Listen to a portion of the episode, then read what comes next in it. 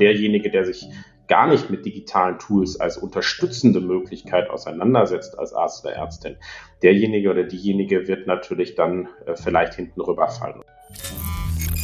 Hallo und herzlich willkommen zu meinem Podcast eHealth Pioneers. Wir verschaffen digitalen Innovationen in der Gesundheitswirtschaft Gehör. Mein Name ist Andrea Butzi. Ich bin Kommunikationsberaterin speziell für eHealth-Unternehmen. In den letzten Folgen haben wir viel über die Adaption von digitalen Lösungen in der Gesundheitsversorgung gesprochen. Immer wieder wurde beklagt, dass Ärzte noch zu zögerlich sind, was Digitalisierung in der Praxisorganisation, aber auch in der Behandlung angeht. Stimmt das überhaupt?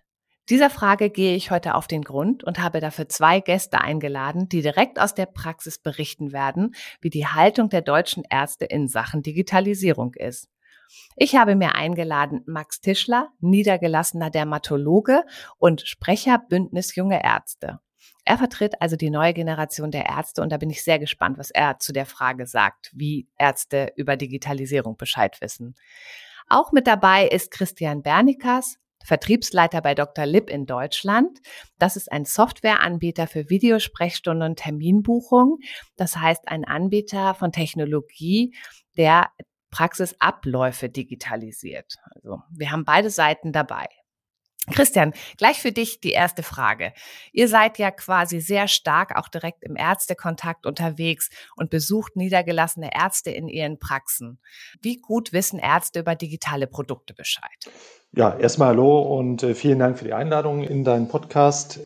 Ja, also man muss ehrlicherweise sagen, ich glaube, das letzte Jahr, was für alle ein sehr, sehr schwieriges Jahr war, hat aber dennoch die Augen öffnen können für Digitalisierung im Gesundheitswesen. Wir sind in Deutschland jetzt seit vier Jahren schon aktiv äh, mit Dr. Liebe Markt, mit der Terminbuchung, wie du gerade sagst, und Videosprechstunde. Und Digitalisierung ist natürlich ein Thema, an äh, dem wir von Tag eins im Gesundheitswesen arbeiten mussten. Mittlerweile ist eben auch aufgrund der Maßnahmen der Bundesregierung natürlich schon ganz anderes Interesse an äh, digitalen Angeboten für Praxen äh, entstanden und eben zum Beispiel die Videosprechstunde, die wir vor einem Jahr äh, eingeführt haben, eine riesige Innovation und Erleichterung in der Patienten zur Arztkommunikation. Wenn ihr jetzt tatsächlich so in die Arztpraxen kommt oder überhaupt den Erstkontakt macht, was ist dann da so der, das Gefühl, was du hast? Ist da eher so eine Offenheit, doch eher Skepsis? Also ich denke, das kann man so pauschal gar nicht sagen. Ne? Das hängt äh, möglicherweise ein Stück weit mit bestimmten Fachrichtungen ab. Ne? Es gibt Ärzte, die sind, ich nehme jetzt zum Beispiel mal die Radiologen, die sind ja per se einfach sehr technikaffin, ja. Und dann gibt es möglicherweise eine Hausarztpraxis, ne? eine alteingesessene Hausarztpraxis, gerade bei den Allgemeinmedizinern ist der Altersdurchschnitt ja auch relativ hoch und damit ist eben das Thema Digitalisierung heute auch noch verknüpft. Ich denke, dass sich das in den nächsten Jahren äh, sehr, sehr stark ändern wird. Und dann hast du halt diese Einwände von äh, Kontrollverlust. Ich möchte äh, meine Patienten persönlich begrüßen und zu einem Termin einladen und so weiter. Aber das sind Einwände, die eigentlich einhand gehen mit der Digitalisierung, weil das Gegenteil ist der Fall. Ich habe mehr Kontrolle in meiner Praxisorganisation. Ich konzentriere mich aufs Wesentliche in meiner Praxis, nämlich der Arzt-Patienten-Kontakt, ne, den du ja dadurch auch erleichtern kannst, dass du dich eben auf die wesentlichen Dinge fokussierst, anstatt auf Administration. Max, wenn du das so hörst, es wird ja immer so gerne gesagt, die Ärzte adaptieren keine digitalen Anwendungen. Ärgert dich das? Ja, erstmal auch herzlich willkommen und vielen Dank, dass ich da sein darf von meiner Seite. Natürlich ärgert es mich in, in gewissen Bereichen, wenn ich höre, Ärzte sind, sind sowas wie Digitalisierungsverweigerer, was man in der einen oder anderen Zeitung auch lesen kann. Und ich glaube, dem ist definitiv nicht so nicht nur durch Corona ist ein Schub auf den ja, digitalen Feld im Gesundheitswesen äh, passiert, sondern auch durch viele, viele andere Dinge. Also wenn ich an die Praxis denke, wo wir drin arbeiten, wo ich drin arbeite, wir sind acht Ärzte. Ich glaube, das ist nahezu nicht mehr organisierbar in einer analogen Terminplanung. Und ich glaube, wenn digitale Lösungen einen guten Mehrwert schaffen, wenn die digitale Lösung, die angeboten wird, genau den Painpoint, den Schmerzpunkt trifft, der eben bei den Ärzten, Ärztinnen und Ärzten vorhanden ist, dann sind ganz, ganz viele Ärzte eben gewollt, das auch umzusetzen. Und natürlich muss man so ein bisschen das Alter berücksichtigen. Ich bin Anfang 30 und dementsprechend mit äh, vielen digitalen Tools aufgewachsen und deswegen fällt es mir vielleicht leichter, mich hereinzudenken in eine Neuerung, die man dann vielleicht in einer Praxis an- und umsetzen kann, Das fällt äh, der, der älteren und etablierten Ärztegeneration sicherlich schwieriger, aber ich glaube, da ist das auch nicht in Stein gemeißelt, sondern da fehlt oftmals die Information, das an die Hand nehmen, sowohl vielleicht von der ein oder anderen Hersteller- oder Firmenseite, aber auch ganz insbesondere auch von den, den Gremienstrukturen. Denn wir wissen, dass, dass die meisten Ärztinnen und Ärzte sich Informationen dann doch von Ärztekammern, KVen oder Berufsverbänden wünschen. Und auch da ist der, ja, der Informationsgehalt, der, das, die Maßgabe an Fortbildungen, die, die angeboten werden, die waren vor Corona doch sehr, sehr überschaubar und ja, da findet jetzt langsam zum Glück auch ein Umdenken statt, denn ich glaube, über diesen Weg kriegt man noch viel, viel mehr Offenheit für Digitalisierung in den ärztlichen Bereich. Aber nochmal zum Ende gesagt, ich glaube nicht, dass wir als Ärzte in irgendeiner Weise Digitalisierungsverweigerer sind, sondern sind da definitiv offen und das zeigen auch die Umfragen, die wir bisher gemacht haben. Das würde ich auch so sagen. Und wir haben natürlich auch eine Situation, in der natürlich schon eine maximale Auslastung gerade von zum Beispiel Hausärzten in dem Praxisalltag einfach manchmal auch nicht so einfach damit abgetan werden kann. Die wollen halt nicht, sondern es ist manchmal auch nicht so leicht, dafür den Kopf und die Zeit zu finden. Wenn wir mal so ein bisschen schauen, gerne auch die Frage an euch beide. Was sind denn die größten Hemmnisse? Also wenn wir jetzt Praxisorganisation zum Beispiel nehmen, was ist, äh, Christian, so aus deiner Sicht das größte Hemmnis, um zum Beispiel auf eine Terminvergabe digital umzustellen oder vielleicht auch sogar eine Videosprechstunde anzubieten? Also äh, wie gerade eben schon beschrieben, ne, ist natürlich der Arbeitsalltag, der da im Vordergrund steht. Man braucht dann eben schon Ruhe, äh, um eine Umstellung in der Praxis vorzunehmen. Ne. Das ist jetzt wir haben da einen sehr, sehr strukturierten Ansatz, so dass man eben sehr, sehr einfach und schnell ähm, eine Praxis auch umstellen kann. Das heißt, äh, wir als. Lieb äh, gehen in die Planung, zum Beispiel eben auch die Kalender- und Terminplanung. Äh, da beraten wir Praxen, wir schulen vor Ort das Personal und machen die komplette Einführung eben von dem Service. Äh, aber nichtsdestotrotz ist eben so, dass es eine Umstellung ist. Dafür muss man eine Bereitschaft haben. Und da gibt es eben die verschiedensten Einwände, die man dann im Vorfeld einmal besprechen muss und das Thema beleuchten muss. Und so wie der Max gerade sagt, natürlich ist es eben auch Aufklärungsarbeit. Ne? Mhm. Wenn wir das mal ein bisschen größer denken, also jetzt mal auch digitale Anwendungen, die in der Gesundheitsversorgung oder Behandlung direkt mit dem Patienten auch eine Rolle spielen. Was sind denn da für Gefühle, Hemmnisse in den Arztpraxen, von denen du vielleicht auch berichten kannst, Max? Wie gehen die damit um? Also es gibt ja auch viele Studien, die sagen, die fühlen sich einfach auch nur schlecht informiert. Also wenn sie von der App auf Rezept nichts wissen, können Sie sie auch nicht verschreiben. Was ist da so wirklich der Blick nochmal in die Praxis, in die, in die Arztzimmer?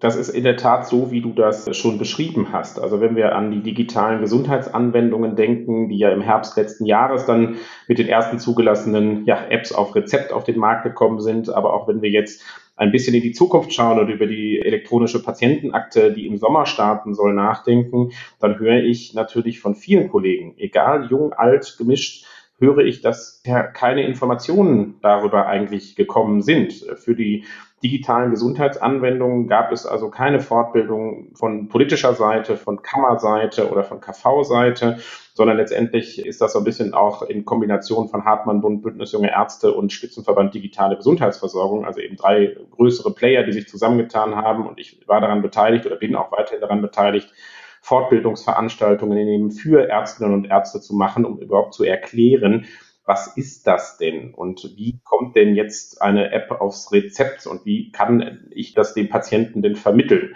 Gleiches gilt für die elektronische Patientenakte. Also groß angelegte Fortbildungen, egal ob für Ärzte unter Fortbildung, aber auch vielleicht Informationskampagnen für Patienten, denn die sind ja nur die beiden Ärzte und Patienten, die beiden Player, die es hauptsächlich ja nutzen werden und nutzen dürfen sehe ich zumindest noch nicht in großer Zahl. Und wenn man natürlich per Gesetz Dinge beschließt und in den Markt bringt, aber nicht dafür sorgt, dass es so richtig ja, adaptiert werden kann, damit diese Dinge zum Laufen oder zum Fliegen kommen, dann ist es schwierig. Und es ist natürlich auch immer dann wieder, dann dreht es sich natürlich auch um den, den Mehrwert, den ich für einen Patienten oder im Arzt-Patienten-Verhältnis eben habe und brauche. Vielleicht muss ich den auch erstmal erkennen für mich im Rahmen so einer Fortbildung. Auf der anderen Seite was sind Hemmnisse, hast du gefragt? Da sehe ich durchaus auch immer natürlich den finanziellen Aspekt. Mhm. Also die Abrechnungsmöglichkeit, ich glaube, die ist ja noch nicht komplett geklärt. Ne? Also wenn ich jetzt eine Nein, App auf also Rezept also, verschreibe, da ist es auch, glaube ich, irgendwie so lächerliche drei Euro oder so. Kriegt na, drei ist noch, äh, zwei gibt es. Ach, zwei. Och Gottchen, jetzt habe ich jetzt gleich irgendwie noch ein Drittel draufgeschlagen, wollte ich gerade sagen. Jetzt bloß nicht rechnen. Aber Wie ist es denn, also du sagst, ähm, es ist noch von der Kostenseite, von der Abrechnungsmöglichkeit, gibt es da ganz viel Unklarheiten. Du als Dermatologe, ne, gibt es denn jetzt ja diese Melanom-Apps, es gibt Psoriasis-Apps und, und, und. Also das ist ja auch ein Bereich, in dem viel auch therapieunterstützend und so gemacht werden kann. Hast du Angst, dass du irgendwann mal überflüssig wirst? Nein, die Angst habe ich überhaupt nicht. Also äh, du hast es ja gerade schon gesagt, Therapie unterstützend. Und wir müssen ja dran denken, so dieses Arzt-Patienten-Verhältnis, das ist ja schon etwas Intimes und spätestens dann, also ich glaube, man muss da einfach mal ein bisschen unterscheiden, habe ich eine Bagatelldiagnose jetzt aus meinem Bereich, vielleicht einfach eine Hautveränderung, die einem plötzlich abends oder ganz früh morgens auffällt, die sich irgendwie verändert hat und man möchte dann doch da wissen, ist es nur eine Warze oder ist es halt irgendeine andere gutartige Veränderung oder muss ich damit jetzt doch irgendwie zum Arzt, weil das im Verlauf dann auch operiert werden muss oder geht es wirklich um Moordiagnostik, um schwerwiegende Erkrankungen. Dementsprechend habe ich überhaupt keine Angst, in irgendeiner Weise ersetzt zu werden, nur ich glaube, unser Handeln als Ärztinnen und Ärzte wird sich ändern. Also es wird vielleicht dann doch einfach schon eine gewisse Präanalytik vor dem Arztbesuch bei mir stattfinden. Und das finde ich ja erstmal nicht verkehrt. Vielleicht wird es irgendwann so sein, das ist ja noch ein bisschen Zukunftsmusik, dass wir ähm, in der Dermatologie eben auch die, die asynchrone Videosprechstunde, also das Bild-Text-Verfahren, dass also ein Patient mir Bild und Angaben schicken kann, das vielleicht gleich eben dann zum Anfang, dass das dann auch eben erstattet wird. Möglich ist es schon. Es gibt mehrere Anbieter, Online Dr. Dermanostik und wie sie alle heißen. Also da gibt es einige Anbieter, die das machen, aber es ist bisher nur in Selektivverträgen erstattbar. Also nur, wenn man in einer bestimmten Krankenkasse ist, ne? Genau, das bedeutet das. Und wenn ich da jetzt vielleicht so, so einen Akne-Patienten, wenn ich vor dem Sprechstundentermin schon, wenn der Patient sich schon damit auseinandergesetzt hat, vielleicht auch schon mittels Ernährung und Pflegeprodukten, die frei verkäuflich sind beim Thema Akne, ähm, vielleicht auch mit seiner Ernährung da gearbeitet hat und er schon einiges besser hinbekommen hat, ähm, als, es, als es jetzt ohne Beratung von einer digitalen Anwendung möglich ist. Und er kommt dann aber zu mir und hat vorher aber schon vielleicht die Blutwerte oder mir eben das Bild übermittelt und ich weiß schon, welche Therapie, vielleicht auch eine Tablettentherapie, wofür ich eben Blutwerte brauche.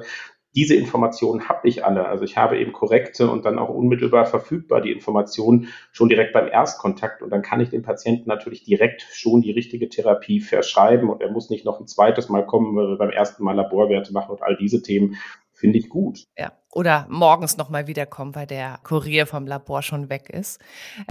genau, also man kann da, glaube ich, vieles vorverlegen. Ich glaube aber Gespräche über maligne Erkrankungen, Tumore oder dann sowas wie eine schwere Hauterkrankung, wie eine Schuppenflechte, wie eine Neurodermitis, da sind ganz, ganz viele Fragen, wo, wir, wo heute schon die Patienten natürlich Dr. Google und Co. befragen. Aber sie wollen dann immer noch eine zusätzliche Expertenmeinung haben. Sie wollen ihre Beschwerden eingeordnet haben. Und ich glaube, darauf müssen wir uns auf, als Ärztinnen und Ärzte dann wieder stärker konzentrieren, dass wir den Patienten im persönlichen Gespräch empathisch mitnehmen und das nochmal mehr herausstellen, als wie wenn jetzt eben, sage ich mal, ein Patient mit einer digitalen App ähm, kommunizieren würde. Ich glaube, es ist auch ganz klar, dass die Zeit, die da gewonnen wird, zum Beispiel für, wenn die Anamnese schon vorliegt und man sich schon ein Bild machen konnte, geht natürlich auch in den direkten Patientenkontakt und nicht in Bürokratie zum Beispiel oder in Organisation, was ja dann auch wieder sehr gut für den Patienten und auch für den Arzt natürlich ist, was so die Berufszufriedenheit angeht, würde ich jetzt mal annehmen. Also ich bin ja kein Arzt, aber kann ich mir vorstellen. Vielleicht noch mal eine andere Richtung. Wir haben ja gesagt, es ist eigentlich so ein bisschen so eine Intransparenz und eine noch nicht so gut fließende Information über Digitalisierungsmöglichkeiten in der Behandlung und auch für den Praxisalltag. Wer muss denn eigentlich wen informieren? Also ist das eher so eine Hohlschuld der Ärzte oder muss eigentlich das von nach einer ganz anderen Stelle, muss da die Information fließen? Also ich würde mal sagen, da müssen beide Seiten irgendwo agieren. Eine Hohlschuld kann ja nur dann vorliegen, wenn ein Angebot irgendwie auch einigermaßen niederschwellig für Ärztinnen und Ärzte erreichbar ist. Und da hatte ich ja anfangs schon gesagt, glaube, das größte Vertrauen haben da Berufsverbände, KV und die Ärztekammern. Da würde ich mir ja so ein bisschen so etwas wie eine, eine Informationsstation, auch Fortbildungsveranstaltungen wünschen. Vielleicht auch sowas wie der Health Innovation Hub, der eben für Startup, für Entwickler von digitalen Tools beim Bundesgesundheitsministerium angedockt ist. Wieso gibt es denn sowas nicht auf anderer Seite auch eben aus dem ärztlichen Bereich? Fände ich total spannend, in die Richtung zu denken. Und natürlich müssen aber dann auch Ärztinnen und Ärzte so ein bisschen diese Informationsangebote auch wahrnehmen. Das ist natürlich auch klar, denn ich glaube, es wird in der Zukunft nicht mehr gehen, ohne dass ich mich damit zumindest auseinandersetze. Ich werde nicht abgeschafft, aber derjenige, der sich gar nicht mit digitalen Tools als unterstützende Möglichkeit auseinandersetzt als Arzt oder Ärztin, derjenige oder diejenige wird natürlich dann äh, vielleicht hinten rüberfallen. Und das sollten wir uns auch ein bisschen vergewissern als Ärzteschaft und da eben auch selber ein bisschen proaktiv agieren. Max, nochmal die Frage an dich. Deine Eltern sind ja, glaube ich, auch Ärzte oder habe ich das bei LinkedIn falsch interpretiert? Nein, meine Eltern sind auch Ärzte, sind beide niedergelassen. Mhm. Also du hast ja quasi jetzt wirklich den Live-Blick auf zwei Generationen in dem Beruf. Wie denken denn deine Eltern über digitale Technologien und DIGAS? Da muss ich tatsächlich ein bisschen einschränkend auch sagen, also mein Vater ist 71, er gibt jetzt im Sommer seine Praxis ab, meine Mutter nur ein paar Jahre jünger. Für die ist das, das merke ich häufig, doch nahezu schon überfordernd, weil sie also mein Vater besitzt kein Smartphone, das kann ich, glaube ich, ganz frei so sagen. Der hat kein Smartphone, meine Mutter schon. Und dementsprechend ist, glaube ich, das Verständnis auch, was da passiert, was eine digitale Gesundheitsanwendung überhaupt ist, durchaus komplizierter ist. Und das bedeutet für mich aber nicht, dass wir diese Generation von Ärztinnen und Ärzten, die jenseits, ich sage mal jetzt von 50 oder 55 Jahren sind, die gerade bei den Allgemeinmedizinern noch einen Großteil der Versorgungsgruppe gerade auf dem Land auch ausmachen, die teilweise auch in ihrer Rente, wie mein Vater auch eben noch weiterarbeiten, dass wir die jetzt einfach sagen, ja, nee, also die, die, die, die verstehen es ja sowieso nicht, sondern ich glaube, da brauchen wir eben wirklich gute, sehr, sehr gute und wirklich bei der Basis beginnende Fortbildungsprogramme eben für digitale Anwendungen. Obwohl es ja so, gerade wenn ich jetzt so ländliche Versorgung und Videosprechstunde oder auch irgendwie so diese Diagnose so ein bisschen abklären und so ein bisschen so Prädiagnostik vielleicht auch schon selber machen. Das ist ja gerade für Leute, die jetzt nicht an jeder Ecke einen Facharzt und, und drei Hausärzte haben, wie ich zum Beispiel hier in der Stadt in einer langen Reihe, ne, da gibt es an jeder zweiten Ecke ein Ärztehaus. Für die wäre das ja gerade interessant, ne? dort vor Ort dann vielleicht auch digitalere Anwendungen zu bekommen oder von zu Hause mit seinem Arzt sprechen zu können. Das ist absolut so, gerade weil die Anreisezeiten und Wege natürlich höher sind. Aber man darf natürlich nicht vergessen, wenn ich sage, ich mache mit 65 noch etwas neu, dann muss man natürlich auch so ein bisschen unternehmerisch vielleicht auch denken und sagen, wie kann ich das jetzt in meiner Praxis abbilden? Also es gibt ganz viele Ärzte, die mit Anfang 60 noch ihre Praxis komplett IT-mäßig nochmal neu umstellen. Das finde ich natürlich super. Das ist aber auch wieder eher in Städten ähm, besser möglich, weil die natürlich eine höhere Chance haben, ihre Praxis auch weiter zu verkaufen.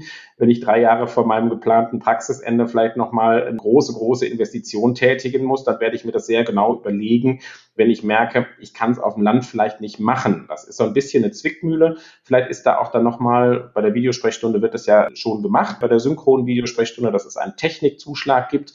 Also solche Dinge kann man ja relativ kostenneutral umsetzen. Das ist sinnvoll und das ist gut machbar. Für Großprojekte, wenn ich jetzt sage, ich, ich kann ja nicht nur eine digitale Gesundheitsanwendung als ich, ich verschreibe die jetzt und ansonsten habe ich mein Terminbuch oder ich habe meine Videosprechstunde, die ich irgendwie im analogen Buch plane. Das macht natürlich keinen Sinn. Wenn ich da natürlich mehr umsetzen möchte, dann muss ich mir das natürlich auch angucken, wie das in der Zukunft ist. Deswegen, ich glaube, wenn man so gegen Ende seiner Berufslaufbahn ist, ist es ein bisschen herausfordernder. Aber ich glaube, viele auch jenseits der 50, die fühlen sich einfach nicht ausreichend informiert und auch nicht ausreichend mitgenommen. Wenn ich mich für eine alleine Fortbildung wo ich mich vielleicht nur irgendwie digital darauf aufmerksam werde oder das per Mail verschickt bekomme. Das könnte schon schwierig sein und da muss man doch gerade sagen, als Kassenärztliche Vereinigung, die alle Daten hat, genauso wie Berufsverbände und auch Ärztekammern, dass man es auch auf dem Wege dann nochmal vielleicht näher an genau diese Generation und zugeschnitten für diese Generation von Ärztinnen und Ärzten heranbringt also nehmen wir mal mit, wir brauchen vielleicht an manchen Stellen auch einen Generationswechsel. Und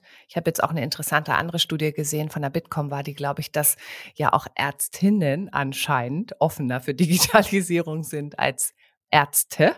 Also das lasse ich jetzt mal einfach so stehen, weil ich es irgendwie ganz interessant fand. Aber gehen wir doch noch mal wirklich auf. Es ist ja mehrfach jetzt der Punkt gefallen, Information muss fließen. Wer auch immer das macht, das haben wir ja auch schon festgelegt. Kassenärztliche Vereinigung hat da auch eine zentrale Rolle zu spielen. Die Verbände und so weiter können das auch fördern. Aber wenn ich mir jetzt vorstelle, es wird immer mehr Digas geben, jetzt haben wir zwölf, vielleicht haben wir dann irgendwann 20 und 50 und so weiter. Es wird auch immer mehr Software für Arztpraxen geben wie genau kann ich denn jetzt wirklich Ärzte darüber informieren? Christian, muss man da dann wirklich in die Praxis gehen, wie für früher der Pharmavertreter? Also den Pharmavertreter gibt es heute auch noch, ne? Und der geht immer noch in die Praxis. Ja. Also äh, da gab es auch jetzt noch keinen großen digitalen Boom, äh, dass man die nicht mehr bräuchte. Äh, grundsätzlich müssen wir ganz ehrlich sagen, dass unsere Erfahrung jetzt über die letzten vier Jahre in Deutschland dass wir mit einer persönlichen Beratung vor Ort natürlich die Ärzte viel, viel besser erreichen. Auch die MFAs ne, darf man nie vernachlässigen. Da steht ein riesiger Personalapparat in solchen Praxen zur Verfügung. Die musst du alle abholen und die musst du alle aufklären. Ich habe auch mal gehört, dass die ja manchmal sogar die Entscheidung eher vorantreiben als der Arzt selbst. Also, ne? Genau, das ist die eine Richtung. Möglicherweise blocken sie manchmal auch eine Entscheidung, mhm. die der Arzt dann schon getroffen hat. Ich weiß nicht, ob Max das auch bestätigen kann, aber eine MFA in der Praxis hat schon ein sehr, sehr großes Wort und die sind auch sehr, sehr wichtig, wenn es um Patientenkommunikation, Terminkoordination geht. Was wir machen als Doktorlieb, wir haben gerade gestern das Doktorforum gemacht, das ist eine neue Initiative von uns, in der wir ja, relevante Player einladen aus äh, lokaler Politik, aus dem Gesundheitswesen und natürlich Vertreter von uns, dass wir da Gesprächsrunden anbieten, dass wir unsere Lösungen präsentieren. Wir machen viel Webinare, machen viel Mailings, Aufklärungen, E-Books, die wir zu bestimmten Themen rausbringen. Also wir machen, ich habe es anfangs immer gesagt zu unseren Ärzten, die wir noch angeschlossen haben, wir übernehmen so ein bisschen den Job der Bundesregierung, indem wir eben Digitalisierung erklären, äh, was es bedeutet, wie man es umsetzen kann und das eben dann in den Praxen persönlich präsentieren, ja. Wie ist es denn mit den Weiterbildungen? Also wir hatten hier mal so im Brainstorming in der Agentur bei The Medical Network die Idee, man könnte ja auch irgendwie so 20 oder 10 Prozent der CME-Punkte, die man sich erarbeiten muss, der Digitalisierung widmen. Also da gibt es ja auch schon einige Angebote. Und da könnte die Bundesregierung ja vielleicht auch einfach sagen, das ist jetzt Pflicht, um eine Adaption zu fördern. Frage an euch. Was haltet ihr davon? Kann ich damit starten? Also zum einen, Christian, finde ich es absolut wichtig, die MFA mitzunehmen, äh, die medizinischen Fachangestellten, aber auch wenn ich an Kliniken denke, die die dort, äh, die Krankenschwestern, also gerade bei Thema Terminbuchung ist das ja klar, das ist was, das ist ein ganz, ganz großer Painpoint am Telefon oder Anmeldung vorne. Da ist die Entscheidung, läuft dann natürlich auch viel über die medizinischen Fachangestellten. Ob jetzt CME-Punkte ein geeignetes Mittel sind, die Digitalisierung nach vorne zu bringen, man müsste es mal ausprobieren. Ich glaube, das ist auch sehr generationsabhängig oder sehr davon abhängig, wie affin bin ich überhaupt dazu, auf Fortbildung zu gehen. Ich habe meine Fortbildungspunkte immer wahnsinnig schnell beisammen, aber sicherlich gibt es andere Kolleginnen und Kollegen, die etwas Probleme da haben und dann kurz vor Ende dieser Fünfjahresfrist, die man hat, dann doch nochmal ganz viele Fortbildungen besuchen müssen und versuchen irgendwie das zu erreichen. Es wäre sicherlich ein Probelauf. Also ich möchte vielleicht auch, aber das ist vielleicht auch was aus der jungen Generation kommt, einfach mal Dinge auszuprobieren und zu sagen, wirklich nach ein oder zwei Jahren oder in so einem Abschnitt jetzt vielleicht auch nach fünf Jahren, dann, dann wirklich mal ein Resümee zu ziehen und zu sagen, hat so eine Intervention etwas gebracht?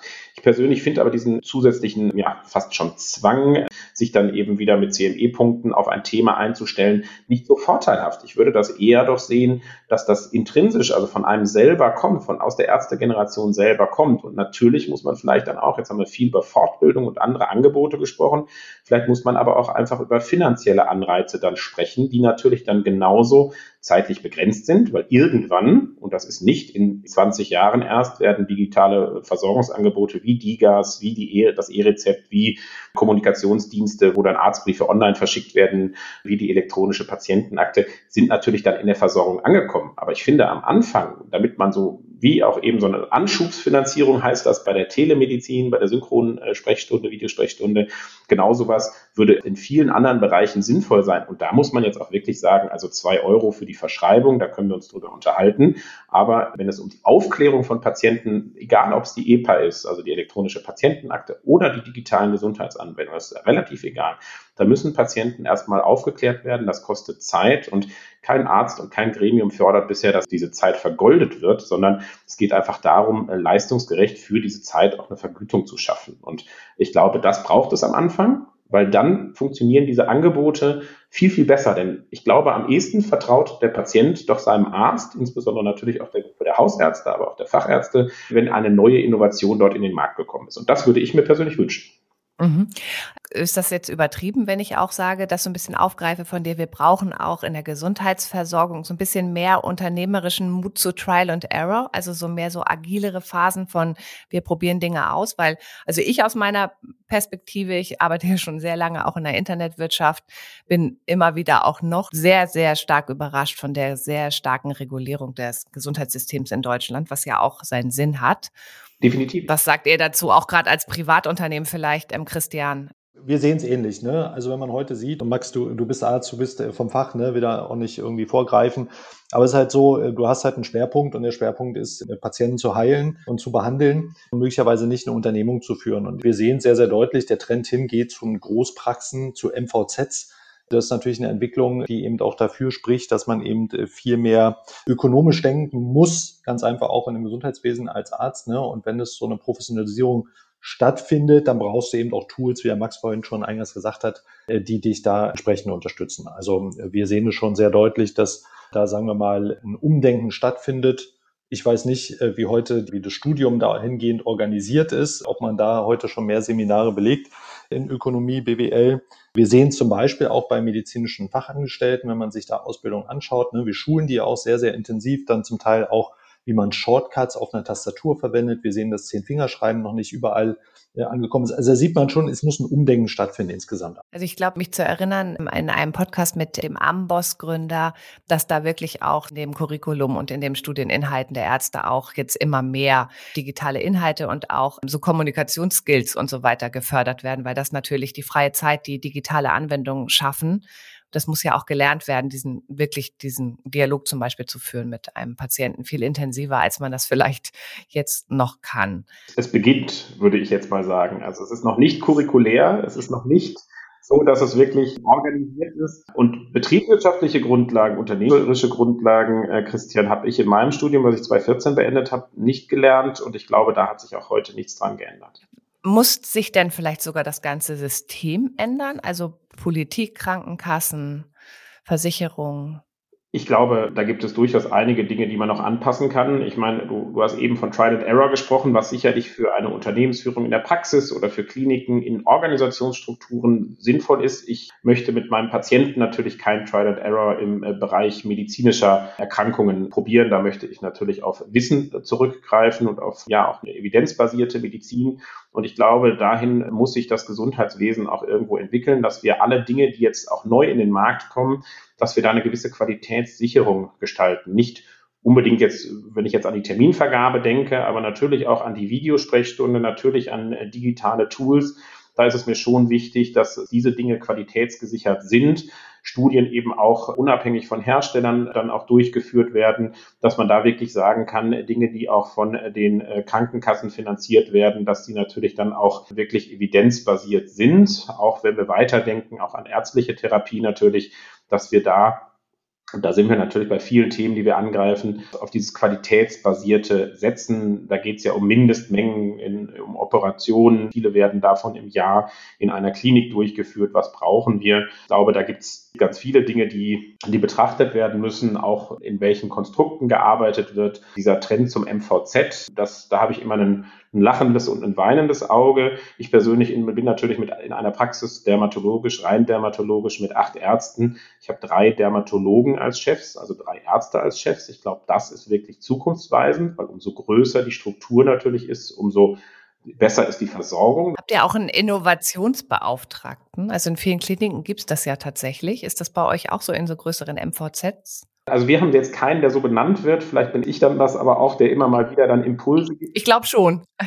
Spätestens nach diesem Podcast. Wahrscheinlich, ja. Was ich aber da, da sagen muss, ist auch so, ich bin natürlich froh, dass ich ärztliche Chefs habe. Anders, und da muss ich sagen, ist das weinende Auge natürlich mit dabei, wenn das Ganze je nachdem ökonomisch getrieben wird. Wir wissen alle noch nicht, wie sich die Veränderung des Gesundheitssystems auswirkt. Also ich weiß, dass vor 15 Jahren irgendwie schon gesagt wurde, das kann so nicht weitergehen mit unserem dualen System. Letztendlich geht es ja auch immer irgendwie noch weiter. Deswegen, man weiß nie, wann sich da eine Veränderung gestalten wird oder vielleicht auch gestalten muss. Ne? Überalterung der Gesellschaft und dann eben die Finanzierung. Wie, wie funktioniert das ganze System? Wie können wir das gestalten? Wenn ich daran denke und habe dann vielleicht ein wirtschaftlich getriebene Leitung. Also nicht ärztlich unternehmerisch mit ärztlichem Ethos und Pathos, sondern dann zusätzlich eben einfach wirklich vielleicht sagen wir mal ein Investmentfonds oder ähnliches. Naja, im Klinikalltag ist das doch schon so. Also da geht es doch wirklich genau. um, um die Mark, wollte ich gerade sagen, also um den Euro. Ja, genau. Da müsste dann ja eigentlich Digitalisierung wirklich auch willkommen geheißen werden. Also alles, was Effizienz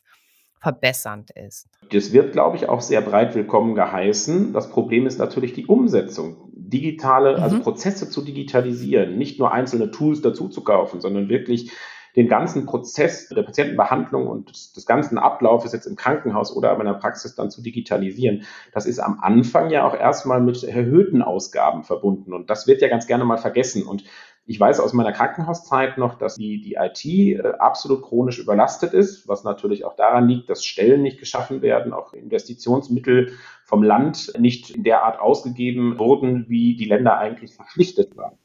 Aber es gibt doch auch entsprechende Fonds und Förderungsprogramme, wenn mich nicht alles täuscht, die die Krankenhäuser digitalisieren sollen. Für Krankenhäuser definitiv. Ne? KZG ist ja gerade die große Initiative. Da wird gerade sehr, sehr viel gepusht, wie man so schön nordisch sagt, ne? in Richtung Digitalisierung. Bei privaten Kliniken ist es natürlich auch schon so, äh, wie du gerade beschrieben hast, ne? dass die eben äh, schon da sehr äh, stark auf digitale Services setzen. Ich wollte vielleicht nochmal aus Patientensicht möglicherweise, weil du ja eingangs die Frage stelltest, wo müssten sich Themen vielleicht ändern, und ich merke es jetzt heute schon bei meiner Krankenkasse, ich habe halt ein Incentive darauf, dass ich eine gesunde Lebensführung habe. Ne? Da kriege ich dann Bonuspunkte und eine Prämie. Und möglicherweise wäre das auch ein guter Ansatz bei Ärzten und auch Krankenhäusern. Ne? Ich meine, heute musst du behandeln, ja, deinen Patienten, aber kriegst jetzt nicht einen Bonus dafür oder eine extra Vergütung, wenn deine Patienten besonders gesund, besonders fit sind in der Praxis. Das ist so ein Punkt. Und der zweite Punkt aus meiner Sicht ist natürlich auch die Teilung nach wie vor in äh, GKV und PKV. Ich kenne das Schweizer Modell sehr, sehr gut. Ich muss ehrlich sagen, äh, da ist jeder Patient gleich behandelt in Deutschland.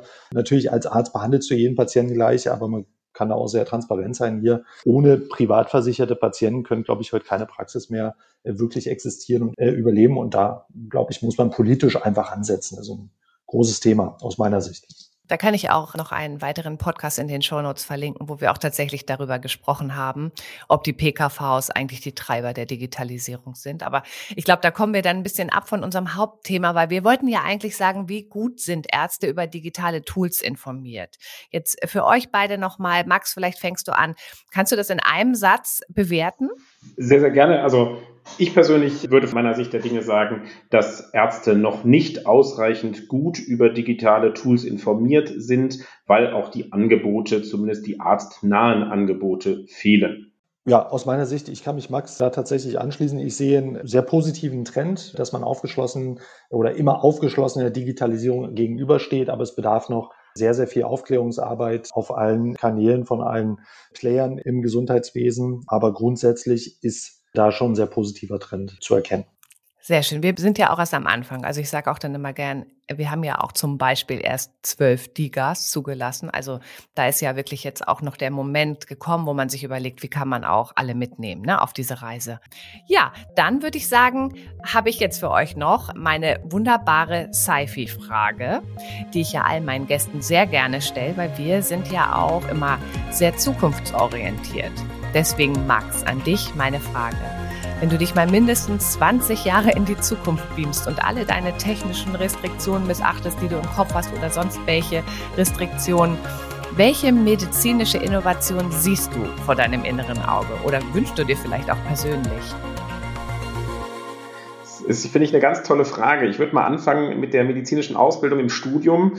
Da würde ich mir dann einfach wirklich eine curriculäre Ausbildung wünschen, wo wirklich digitale Tools, aber auch die praktische Medizin am Patienten viel, viel mehr in den Fokus gerückt wird.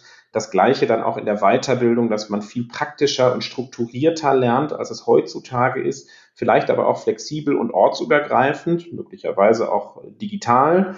Und was ich mir fürs Gesundheitssystem wünsche, wäre, dass das ganze Gesundheitssystem doch viel mehr in eine präventive Richtung geht und wir nicht so reaktiv arbeiten müssen. Da gibt's ganz, ganz viele Bedingungen jetzt aus bei mir einfach die UV-Belastung, die zunehmend mehr wird. Wenn ich da einfach präventiv aufklären könnte, vor der Erkrankung schon frühzeitig agieren könnte, das würde ich mir, ich sag mal, in 20 Jahren, dann bin ich ja schon Mitte 50, dann würde ich mir das wirklich wünschen, wenn sich da der Arbeitsalltag von Ärztinnen und Ärzten einfach verändert hat und dann natürlich noch weniger Bürokratie. Da sprichst du mir aus der Seele. Christian, was siehst du in deiner Glaskugel?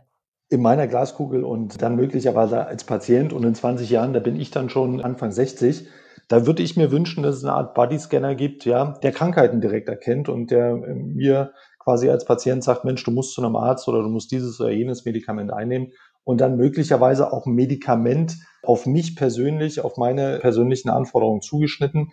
Das kann ich mir sehr gut vorstellen und da auch ein kleiner Literaturtipp, Zukunftsmedizin von Thomas Schulz, da werden die Entwicklungen schon sehr, sehr deutlich beschrieben, wohin die Reise da geht.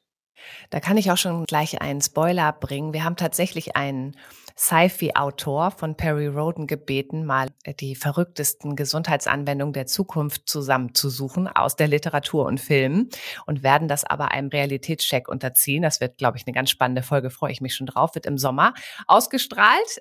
Aber wir haben jetzt ja auch schon auf jeden Fall Ambitionen, die Gesundheitswelt zu verändern. Wir haben uns die Frage gestellt, wie viel wissen Ärzte eigentlich über Digitalisierung? Noch nicht genug. Da haben wir, glaube ich, einen Konsens.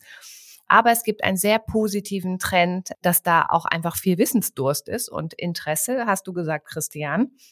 Und vielleicht brauchen wir ja auch teilweise ein bisschen mehr Entdeckergeist. In die Pflicht nehmen möchten wir gern die Kassenärztliche Vereinigung, aber auch die Bundesregierung muss besser erklären, was Digitalisierung kann. Und vielleicht brauchen wir auch einen Systemwechsel, mindestens beim Studium der Ärzte, die mehr Wirtschaften lernen und vielleicht auch sich direkt im Studium schon mit digitalen Technologien beschäftigen. Habe ich das so gut zusammengefasst oder möchtet ihr noch was ergänzen? Also aus meiner Sicht hast du das sehr, sehr gut zusammengepasst, ist die Synthese hier unseres Gesprächs. Oder Max? So würde ich das auch sehen. Also ich glaube, es gibt auch so ein paar Aufträge an Entscheider, wenn man das so sagen kann, die aus diesem Podcast noch herausgekommen sind. Super. Dann würde ich sagen, noch ein kleiner Spoiler. In der nächsten Folge drehen wir die Sache nämlich um und stellen die Frage, wie gut Patienten über digitale Tools Bescheid wissen. Dazu werden wir dann die Studienlage in dem Bereich Verbraucherumfragen werden wir analysieren und dazu auch interessante Gäste einladen. Und was ich noch hinzufügen möchte, dieser Podcast ist eine Produktion von The Medical Network und wir wollen, dass digitale Innovationen in der Gesundheitsversorgung Gehör bekommen und dafür müssen wir halt sehr viel aufklären und das tun wir hier mit diesem Podcast. Also, falls du das auch willst, dann freuen wir uns über Likes, Shares und eine Bewertung auf iTunes und noch mehr spannende Folgen findest du auf unserer Website unter The Medical Network in der Rubrik Podcasts. Vielen Dank, Max. Vielen Dank, Christian. Es war ein sehr, sehr interessanter Podcast und ich glaube, ich und die Zuhörer haben wieder viel gelernt. Vielen Dank.